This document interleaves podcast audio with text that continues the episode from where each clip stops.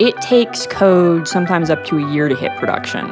A healthy retro is you're going to talk about some of the successes, some of the fun things that have happened that week. You're going to talk about some of the things that like bothered people. I'm a big fan of talking about feelings at work. Yeah, it just goes to show that like there's no one answer to anything. That's one of the things that I love about working on developer tooling though, is that like it kind of makes it your job to fail so then your customers don't have to fail. Hi, I'm Liz Fong Jones. And I'm Charity Majors. And you're listening to Observability Cast, a monthly series about the art and science of making production systems observable, easy to maintain, and appropriately reliable. Ollycast is brought to you by HeavyBit, a program dedicated to helping startups take their developer products to market. For more information, visit heavybit.com. If you're interested in being a guest on the show, or if you have a specific topic you'd like us to dive into, you can reach us on Twitter at Ollycast. That's O11YCAST, Ollycast. So you've been at one company for a while. How many teams have you been on? So I've been at Pivotal for about four years now, and I've been on nine teams. Uh, nine teams. Nine teams. Yeah, I probably hold the record for most teams uh, in Ever? in four years, uh, but it's not unusual. I think most people who've been here f- four years have been on three or four teams. So you have a culture of team switching internally. Yeah, yeah. We we try to de-silo. We try to have high bus so numbers. And, yeah, and it's not that foreign to me because I served on something like 10 teams in 11 years at Google. So it really depends Hmm. upon how your team is set up and how your organization is set up. So What do you think you two have in common?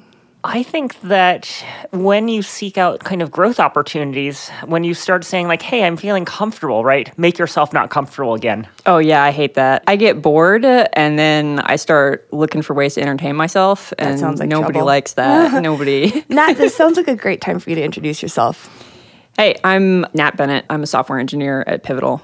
What do you work on at Pivotal? I work on Cloud Foundry. So those nine teams have all been different Cloud Foundry component teams or release engineering teams. My number's a little bit inflated because the first team that I was on was a one pair team testing the high availability features of Cloud Foundry during the 1.4 to 1.5 upgrade, I think. So we just spent like six weeks messing around with Gatling and looking at which parts of it go down when So you're upgrading. what's kind of the difference to you between a project and a team? So, in the pivotal context, like a team is a group of engineers who are all pairing with each other and are rotating on a daily or weekly basis. We have tried to do project teams, they always turn into like long term things. I feel like the career trajectory of a build engineer is not really well understood. What does one do? So, the team right now is split into two pieces. We take input from all the other teams. They're like pushing Artifacts. artifacts, uh, yeah, into our system, and then running it through a pretty massive series of build pipelines that are running a bunch of different tests. Fresh deploy, upgrade deploy, deploys across a bunch of different you IaaSes. own the code all the way from the time that it's committed until it's deployed to users. Uh, what do you mean by own the code? Are you the one who says whether it goes or gets bounced back? Kind of. Usually, if it gets bounced back, what we'll do is like open up a cross team pair and try to figure out what's going on and what's wrong. How many developers would you say that your team of release engineers supports? 100, 200. I know that the Cloud Foundry development organization is about 400 engineers. Uh, And how many of you are there? there are 15 total if you count both the open source and the closed source release engineering. you have a different problem than a lot of people have, right? In that you're not just releasing something that you run in your own production environment, you have to build things that other people can just take and run, right? Yeah. It takes code sometimes up to a year to hit production, real production, like customers running into production, because we have a quarterly release cycle. So that's going to take like often at least three months between somebody writing code and it getting shipped. And then our customers are mostly large enterprises, big banks often. Conservative Uh, types. Yeah, well, they've, you know, there's, there's a lot of risk. They're handling millions of people's I money. I would like Huh. them to be conservative with my money. yeah. huh. So, how do you build confidence then, right? You know, we talk about the idea of shipping as lifeblood, of being able to test things early. How do you test things at Pivotal? And how do you maintain that that sense of the lifeblood of your the urgency? You know, shipping things like if you're if you only a release once a quarter, do you have internal releases or things that kind of like create a more regular cadence for people to ship regularly? Yeah, so one thing is that we have a couple of sources of internal feedback. If you've used Pivotal Tracker, you're using an application that's running on a So dog food. PCF. Yeah, that's um, the EU operations team. Hi, James. Uh, uh, uh, runs that and gives a lot of feedback. Like they do things. Uh, provides a lot of feedback about things like uh, how long upgrades take, for Yeah. instance, which is something that it's hard to get. We also we're just now firing up uh, and starting to get feedback from this thing called telemetry and insights where we're getting stats back from customer Ooh, sites from out in the wild. yeah so now we're able to see things like what versions are people actually running God, in dev versus had that Right, production like sources of truth from production, Yeah. right? Like it's amazing when you get them. we found out some of the settings that people always change and some of the settings that people never Oh my change God. Uh, I think that it's really fascinating to think about. So, how do we observe our production systems, right? And for you, to an extent, your production systems are the end product, but also Other you are a build engineer, right? Like you have production systems too. What are your production systems like then? concourse uh, yeah Hearing about this. Funnily enough, I was pairing with a bunch of people over at Meetup a while ago, and they use Concourse because they're staffed by a whole bunch of ex Pivotal people. nice. Yeah we uh we go places and Do things. sort of absorb people into the hive mind. So Concourse is a continuous integration system. It's really a I just picked this up yesterday, continuous verification. It's a continuous thing doer. And it lets us build these gigantic pipelines and control what versions of things are moving through it and what tests versions of things have to have passed before they move into the next stage. Uh, and they let us orchestrate these like deploy across a bunch of different scenarios, run tests, tear down. Nice. So, how long is a typical concourse pipeline for you? You're probably one of the more sophisticated users, but Yeah. So for release engineering, it takes, if nothing goes wrong, it takes about two days to run an artifact through our pipelines. wow. So the amazing thing about build engineering that I've always been fascinated by is the way that you touch everything and mm-hmm. everyone, right? Maybe this like feeds your your your itch to jump teams a little bit. I don't know. But the flip side of that is your mistakes affect everyone. How do you keep that from being paralyzing? Uh, Semver. What's that? Semantic versioning. I mean, that's a little bit of Oh. a flip answer, but like, for instance, Has uh, this been an evolution across your career too? Like, I would love it if you can speak to like the ways that like senior Nat is like, oh, junior Nat, here's where you're going. Oh yeah, uh, senior Nat's a lot more chill than junior Nat. Like that's a lot. What do you mean by more chill, right? Like, is it in terms of perfection is not a name, or is it in terms of kind of being battle hardened, right? Like, Everything will get fixed. Yeah, well, Junior Nat was like, "We're doing these things wrong, and I don't understand why. And why are you doing it this way? What's wrong with you?" Oh, that's And adorable. senior, somewhat senior Nat is more like, "Interesting. Tell me more about what this does for you. Uh, have you considered therapy. trying this instead?" Uh, Yeah, I remember making that mistake when I switched on to the team that was the former ITA software team in Boston. And I was like, you are doing SRE wrong. Here are the five things you're doing wrong. Like, I literally said that the first two weeks I was on that team, and they never listened to me again. How to yeah. win friends and influence people. Yeah, yeah. You got to spend the, the first two weeks on a new team, like just asking people, why do you do it this way? Like, what does this do for you? I've seen in my, in, you know, I like doing it this way, or if I have, I've had this experience, or like, uh, this has worked out badly for me in the past, but like, you're doing it, so why? Like, what is that right? doing And then kind you? of figuring out how do we pair with people, right? Like whether mm-hmm. you're an SRE like me or whether you're a build engineer like you, Nat, like we kind of have to figure out how we partner with people because we can't do everything by ourselves. And SREs and build engineers are tightly, like very coupled. Like it's before prod and after prod, but they're the same skill sets and often the same processes and tools and mindsets. Yeah. At one point, I rolled from another one of our dog fooding teams, one of our production teams, onto the open source release integration team, and spent a lot of time going like, "Oh, this is what operators think of this, or this is what operators think of that." Which It's a uh, really valuable thing to learn. It's so valuable to rotate around, right? Like that, I think, besides the I get bored itch, it's also the I want to better understand someone else's situation itch. Yeah. That I've noticed in you, Liz, is that you have this incredible ability to jump into any situation and just size it up immediately. This is clearly a skill set in and of itself, right? I take a while to to acclimate to new environments because I have not made a practice of that. And it's been interesting to watch you just like sail in customer. All right, you know, here's the top three things, but very nicely, right? It's it's, it's yeah, a learning skill. to do it nicely is important. What was Yes. that expression you used the other week with involving like a velociraptor? Oh, yes. Liz is a velociraptor. She just enters the room, sizes up the flows of information and how to position herself to be in the route of as much as possible without annoying anyone. Something like that. Yeah, ramping up is definitely a skill. Uh, Yeah. Can we swear on this? Uh, Yes, yes, absolutely. It's charity fucking majors. Of course, you can swear. on the last couple of rotations, uh, uh, I keep a what the fuck notebook, which is a big part of how I stay chill. Is I just sort of have a running log of like everything that makes me go, "What the fuck?" Okay, it's going into the notebook, uh, and then later I'll either like figure out why or I'll fix it. And I have this list of stuff that I'm going to fix. So. So, what are the most common WTFs you encounter, and what are the most common things that you tend to do when you first join a team? Right, we're kind of talking about that onboarding. How do you make that smooth for yourself, Nat?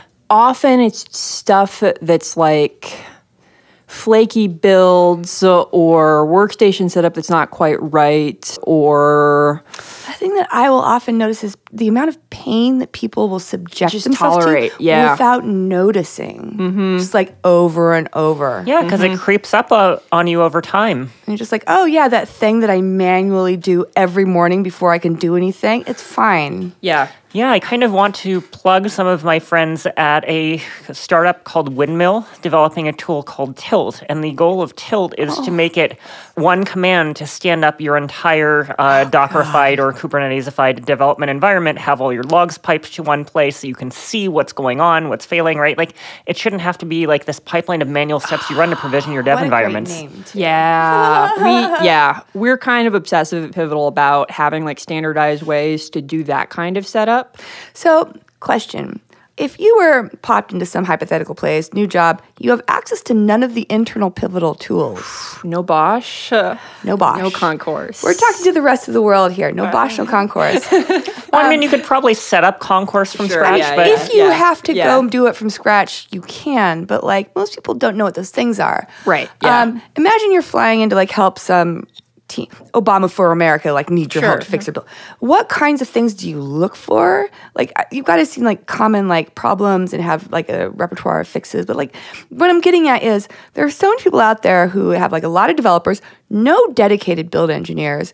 And it's so bad that they don't know where to start. Like, what advice would you give them? Ooh, I mean, that's so I kind of walked into a system that was mostly running. The history of build engineering at Pivotal is kind of fascinating. Uh, Let me um, start with the thing. It takes an hour and a half for them to play code. Sure. Yeah. Is that acceptable? They're It depends on what kind of code it is, but probably right? Like not. the answer, Uh, like I de- it depends, right? Is a common one, right? It's the same thing with service level objectives, right? Like how do you know whether three thousand milliseconds is okay or Which not? Which is kind right? of why I'm asking, like, what questions do you start asking and what kind of answers do you start looking for to steer you? If you get 10 questions to like determine your next two weeks of work. Like, what- yeah. I mean, the first thing that I'm going to start with is just checking whether or not they're having retros. Ooh.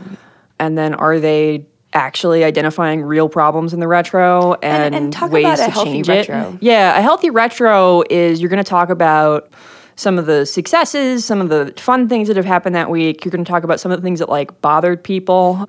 I'm a big fan of talking about feelings at work. Yeah. Mm, I love how the first thing that you jump to to is not tools, but instead culture. I love that. Oh yeah, yeah. I mean, I, you know, people like organizations are the most interesting distributed system that I have access to. So yeah, junior engineers are always like, ugh, stupid feelings, and senior engineers are just like always go straight to the people. It's all feelings. Uh, all feelings. um, Okay, so you st- set up people with retros. They start talking about issues. What do you do next? Probably look at can you set up the real software, an actual, if it's a distributed system, an actual distributed system, not like some single node baby version of it, but the real software. Can you do that with a single command so, or a couple of commands? So like, can you actually bring the software up, play with it, test it? Because I've been on teams that, for instance, I rolled on a team once that was having a heck of a time replicating a customer problem where the customer problem was like every week, like clockwork, we turn this thing off and then we turn it back on again and it doesn't work. And the team was like, this is impossible. We can't replicate this. Why are they doing this? And I rolled on. I was like, I, I have some bad news for you about the cloud uh, and what it does. Uh, Right.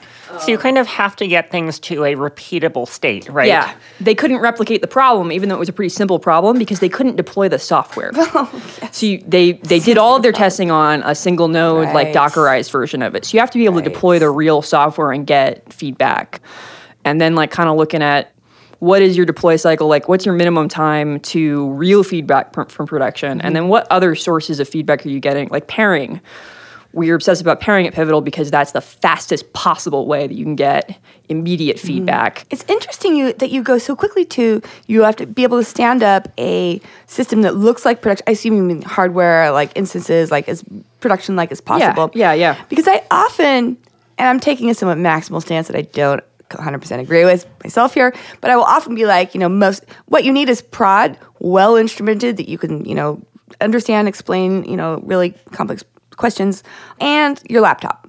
And that's mostly what you need because most problems that I've seen, um, you can spend a lot of time trying to find them in staging. You may or may not find them because the conditions may or may not exist, but they will always exist in prod. And often, like you'll start looking for problems, you'll find different ones in staging than exist in prod. Yeah. So I think that like you run the basics on your laptop, which you know is not prod, so you don't have to like blur the lines in your head. A lot of developers start thinking that staging is prod, and it's not. Right, exactly. It's kind of this interesting oh. thing. Like I remember this old XKCD comic, right? You know, someone's like, "Oh, my code's compiling," and then the manager goes like, "Okay, right?" Like, and it's like, no, right? Like, you know, you should, right? Like, you should make your own local build blazing fast, so you can write a line of code and having it, have it running in five or ten seconds, right? But then you have to also make sure that you can deploy that code to production with a fast oh, And cycle. Yeah. understand it and look at it and like, yeah. So that's actually maybe the actual pla first place that I would start is can you run your tests locally? Oh, that's a really great, great starting point. Um, you're seeing some of my bias there of like I've been working with package software No, that you ship, sure, right? for Uh, but also, I think you should actually be able to understand how your software behaves. Developers Uh, should be able to tear down their environment and get started again from scratch and like Yeah. very but quickly. also that right like in the new maturity model that charity and i developed right like it's we think it's important to use the same tools to observe Yes. your production environment and your local development environment right like if you're not testing with the same telemetry right if you're leaning on looking at local verbose logs on your local laptop you're going to have a hell of a time figuring out what's going on when it hits Right, production because yeah. you can't look at all those logs Yeah. or it's inordinately expensive we actually tore down the staging environment while I was on the cloud ops team. It was named Jeff. I love that because it was actually a sandbox. It was like a playing environment for the ops team. Uh, uh, no, I don't. No, I don't think so. but we gotten into a point where we updated the staging environment most of the time after we updated production. Right. I've seen this too. so I think that staging, honestly, it's most, and there are some problems where yes, you can, you know, you can go prod. It's going to be destructive. It deals with deep data things that I can't mess with. Like there are cases where you absolutely need a staging environment. Configuration problems. Like we're actually problems. probably going to set uh, a staging environment back up because most of our like Yeah. most of our outages over the past year have been configuration issues that would have been caught by a really Yes. simple Rolling just like config- yes, smoke that's test a really good deploy. process. Yeah, Smoke test, exactly. Yeah. And I think also for smoke tests, right, like it's important that they be relatively high signal to noise, right? Like I think high Yes. signal to uh. noise, but also not so critical that you're going to be screaming if it breaks, right? Like this is the beauty of what we wind up doing at Honeycomb with kind of our dog food environment, ingesting the telemetry from our production environment. Dog food, we use it constantly Mm-hmm. because it's how we understand the customers' honeycombs. We use Right, honeycomb. but if it Yeah. breaks, right, you know, no end customers are affected. It just impairs our, our own ability I'm to a see. huge fan of every form and flavor of dog fooding or like Yeah. trying things on yourself first. The dog fooding can also lead you astray if you're really different from the customers. For instance, Cloud Foundry engineers, like developers who are working on the thing, we install and deploy it way more than any customer ever does. Like the vast majority, probably 99% of the times that a Cloud Foundry gets stood up, it's at Pivotal or at another Cloud Foundation member developing it. And we have gotten newer engineers will get frustrated with uh, various rough edges on that experience, Yeah. uh, which is legitimate. You know, it's like the missing stair, off. right? Uh, Everyone knows don't step there except Yeah. for the new engineer, right? So you really need kind of that user experience right viewpoint. uh, but it's also not you know that's something that a customer is going to do once the thing that's actually really important for customers is upgrades uh, which which we never do, Yeah, yeah, yeah, that Or if you do do upgrades, they're much more incremental. They're not Yeah. big bang. yeah, Yeah, yeah, yeah, you're never yeah. going from V1 to V10. right we also have things like the operations team in San Francisco sits right next to the BOSH team, sits right next to the API team. Right. Um, if something goes wrong, they can just go tap somebody on the shoulder and have the, you know, hot patch the BOSH director uh, Yeah. uh, if they need to. And customers can't do that, so we it causes us to not notice some things uh, that are frustrating about operating our product. Uh, Yeah, it just goes to show that, like, you know, there is no one answer to anything. The, the one thing about staging that we use it for is is for the UI stuff, so that you can, you know, deploy if you're working on the UI and the UX and stuff. Like, you, putting it on your laptop is not going to give you the right experience. Whereas But it's not even staging- staging, right? Like for us, it is a window into real production Yeah. data, right? It's just running a different binary, right? So it's not in the critical We customer do path, technically it's have a staging that is separate from dog food. not anymore. We don't. Not Oh, anymore. well, I, yeah, that's I a actually doing have anymore. a change list out to delete all the remnants of it. That's how much I know. All right, we are staging free. How much do you love deleting things, Oh Liz? God. Uh, oh my God, it's the best. Tingly. So I wanted to talk a little bit more about the. You mentioned it takes two days to run your build pipeline from start to end. How do you? You said, and that's if it goes well. How do you diagnose when things go badly? oh. And not only go badly, right? Like you know, go badly doesn't necessarily mean you know hundred percent errors, right? Like do you how do you debug Yeah. flakiness? How do you debug slowness, right? Yeah. How do you Just- not have What these things that sneak up? so I could talk about that for a couple of hours probably, but I'll try to give you the short version. Usually something going wrong is a failed deploy or a failed test run. Sometimes it is a concourse failure, an underlying concourse failure, because we run probably one of the biggest concourses that exists. So we're driving it pretty hard and we get all kinds of nice scaling feedback for them. So sometimes the worker fails, sometimes it's a flaky test, sometimes it actually is bad code. Yeah, there may be bad configuration. There may be a problem. There may be an actual integration problem. they like two versions clear? don't work. Nah, um, there will be a failure, and we're we're working on making this more clear. We actually have a process. Uh, we have playbooks. Uh, you can roll a new engineer onto PAS release engineering and have them running what we call a release about, train. Like this category of problem, like we've seen this with a lot of our customers, Circle and, and whatnot, is Yeah. that it's like Tolstoy said: every success looks the same, every failure is different. It's in its own special way. So we do try to like during a train we'll have one person leading the whole process uh, and when there are failures we will pull those and record them and try to group them. We're actually we've got one of our engineers Carlos is working on a tool that pulls information from the Concourse API pipestat. Uh, Do you do a single run per merge or per commit?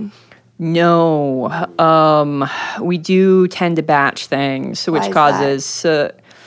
Because there is that certain minimum fixed cost of running the pipelines, and I'm always the person going like, "What if we put fewer things into this batch?" Like we had Is a we had one possible go. to make it faster. we have made it faster. Like it used to take longer, basically.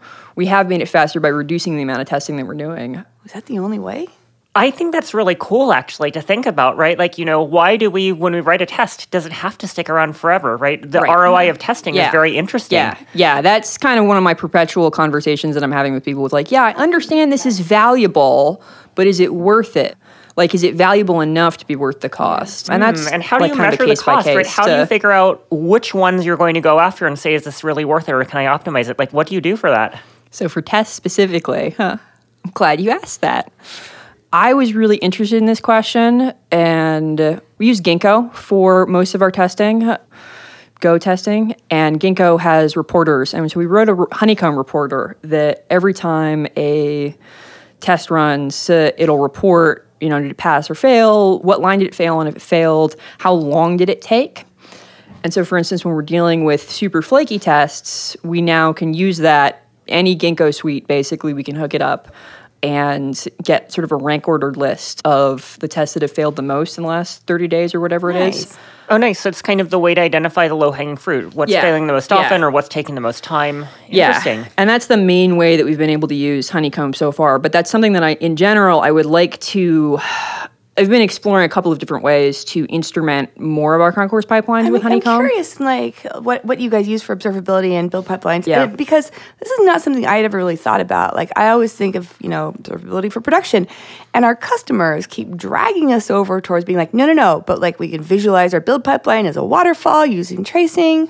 Like Intercom, I think was the first to like instrument their build pipeline and drop their entire deploy from commit till it's in prod to four and a half minutes using Ruby on Rails. Wow. I know. Like I'm it's just those little things, right? Like figuring mm-hmm. out what is the what's the distribution of latencies for this particular Yep. span type, right? Yeah. Like I'm it's so kind of, yeah. blown away by that. And like like all of the advanced teams, like almost all of them tend to come back to us eventually and go, "Oh, hey, we're using Honeycomb for our build pipeline," which is not something I ever would have predicted. Yeah, yeah. I mean, you have to start with measuring it because otherwise you're just sort of like throwing darts in the dark. It's all a high it's cardinality even- problem. right. It is yeah. a high cardinality problem, but it is not that expensive of a problem, right? Like the amount Yes. of data that's produced relative to the cost to run your tests in a VM, right? That's tiny. Yeah, it totally is. Several times in the last couple of months, I've had a team come to me and was like, they have flaky tests. They heard that I have something for it. I'm like, here, get set up with this. It's very exciting. And then they come back and they're like, how much does this cost? That Like, is this uh, going to be okay? And I'm like, seventy dollars a month. Uh, you're not going to use even all of that. And they're like, "How do we make this more efficient?" I'm like, "Have you actually just like check how much you're paying for it right now? Check how much data that they're that you're using." And they're like, "Oh, it's like less than a gigabyte." I'm like, "Yeah, it's less than. It's very small, very very small." Yeah, actually checking first before you start optimizing it makes a huge about- difference. Yes, Mm, that's premature optimization is the worst. That's Yeah. true. I, I find that um, a lot of co- companies also. The thing is that they instrument to look for the answer to one question, and then once mm-hmm. they pick up the rock, they're like, Yeah, yeah, yeah. look what lives under there. And it's just thing after thing after thing. And sometimes they blame us. They're like, oh man, until we had honeycomb, we did not know. And I'm like, well, it was your customers knew, like your users knew. Yeah, I came out of, I started as a software tester, as an exploratory tester, and testers will talk about, you know, breaking the system. Testers don't break the system. Yeah, testers software breaks the reveal, right? Like software's just always broken. None of it works. Always Uh, broken. Right, but at the same time, it's kind of our obligation as software engineers to think about which groups of people are worst affected by the breakages in our software, right? Is it Yes. concentrated on one user, right? Or is it evenly spread out? It's almost spike- never evenly spread a out. spike is a spike, and then like you don't know until you start disaggregating it. Is it everyone who's impacted more or less evenly? Almost certainly not. Is it 10% of users who are like completely locked out? Is it like you don't know? This is what bugs me about dashboards. This is why I hate dashboards. Though there's a spike and people just assume that they know what it is because they've seen something before that looks like it and it's too hard and expensive to actually go figure out for sure because you have to jump into logs and like all this detailed shit. Or you could use Honeycomb. I have this problem where once I understand that a problem is solvable, not even solved, just solvable, I get bored immediately and I'm like, well, somebody else can do I that. figured it out. which is why I gravitate towards people problems, basically. But it's also why I've been really attracted, to, why I have been attracted to Honeycomb and similar tools that let you collect information for problems you didn't even know that you had Well, and you necessarily. started out as a tester. Yeah. And like the workflow, Yeah. when I was trying to figure out how, how the fuck to describe what we were doing, right, before Mm-hmm. I landed on observability, one of the things that I was playing with was BI for systems. Because Mm-hmm. in BI, in business intelligence, they never would have been satisfied with here are a dozen dashboards. Now, whenever you have something happening in your business, just fit them to one of these, or worst case scenario, we'll make a new dashboard to describe that. Because every scenario is so specific and so unique and so new. And you need to like take one small step, look at the answer, and then based on the answer, take another small step and like follow the breadcrumbs to the specific answer every time. Right. The answer to can our system answer this question shouldn't either be yes or no. It should be, you know, How it far? might take us, you know, a minute to figure out. It might take us 10 minutes to figure out. It might even, heaven forbid, take half an hour to figure out, right? But, you know, uh, never should the answer Shouldn't be be, like, we can't do that, right? Or revert to SSHing and an S tracing your binary is a thing that I used to do all the time at Parse. So, how often do you have to go and look at individual concourse workers? I have a confession to make. Uh, um, I've been spending the last couple of weeks deep in manager leveling, so I haven't been like hands on uh, with uh, the software in in a little bit, but not. I don't know, once a week uh, riding at a most. bicycle. Uh, yeah. Any, see, the thing is, anytime you have to do that, you know in your heart that you failed in some way. Anytime you have to look, if you have to go tr- trace it all the way down to the end, well, this is how I used to feel like. Yeah. If I had to SSH into a machine and look at some log or some state in the machine, it meant, and it's not a catastrophic failure, but it just means that my tools have failed to answer my questions your at a higher tools level. or your instrumentation, right? Sometimes Yes. the onus is on you to instrument, and Yes. the way you get that signal is, am I having to do manual work too often? Yes. That's kind of what's great. That's one of the things that I love about working on developer tooling, though, is that like it kind of makes it your job to fail, so then your customers don't have to fail. Um, and like every time you you do some debugging, that's like, well, this was really hard. Then you're like, how can we make this easier for the operator? And You're never just solving for one, you're Mm-hmm. solving a category problem. And I enjoy that. So, as we reach the kind of end of our time here, are there any kind of closing thoughts that you wanted so to talk about? I wanted to, so you mentioned briefly just now being a manager. yeah, yeah. Would you like to talk about the career arc of someone who identifies as a build engineer or release engineer? Because I don't think that people really understand that as a career. Yeah. So I think in my context, it's something that often people will come into for a year, year and a half, two years, and then go back Tour to duty. another team. Yeah. But What there do you are. think of that? I think that's good. I think that's healthy. Um, you, we need people who understand the system on the release It's a team. great way to do that. It's the same way that I love to talk to people about, hey, you should do a site reliability engineering rotation. Yeah. right? yeah, yeah. But I also think that this is kind of a. There's a handful of us who think this is kind of an emerging speciality, an emerging good. kind of area, um, and this. are kind of interested in how do we take this and make it a career? Like, what does that look Is like? Is there a community or a group or someplace that people who are interested in this can join and find out more or anything? Oh gosh, uh, there's one. not yet, but there probably should be. There is should there be is one. one. internal Pivotal, but yeah, we should should start make- I think we uh, should a take this Yeah, kind Gremlins of having that uh, idea of a common community of practice, right? Yeah, yeah. Or even right, like things sometimes get started with O'Reilly books, right? Like you Mm-hmm. know, where is the O'Reilly book for modern release Modern engineering? release engineering. Our anchor's thinking about writing it. Uh, can I rant for a second about Yes, spreadsheets? please. Uh, yes.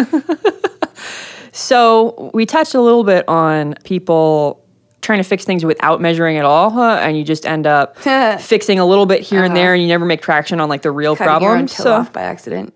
and we talked a little bit about you know making it easy for people to measure, like it's good to measure.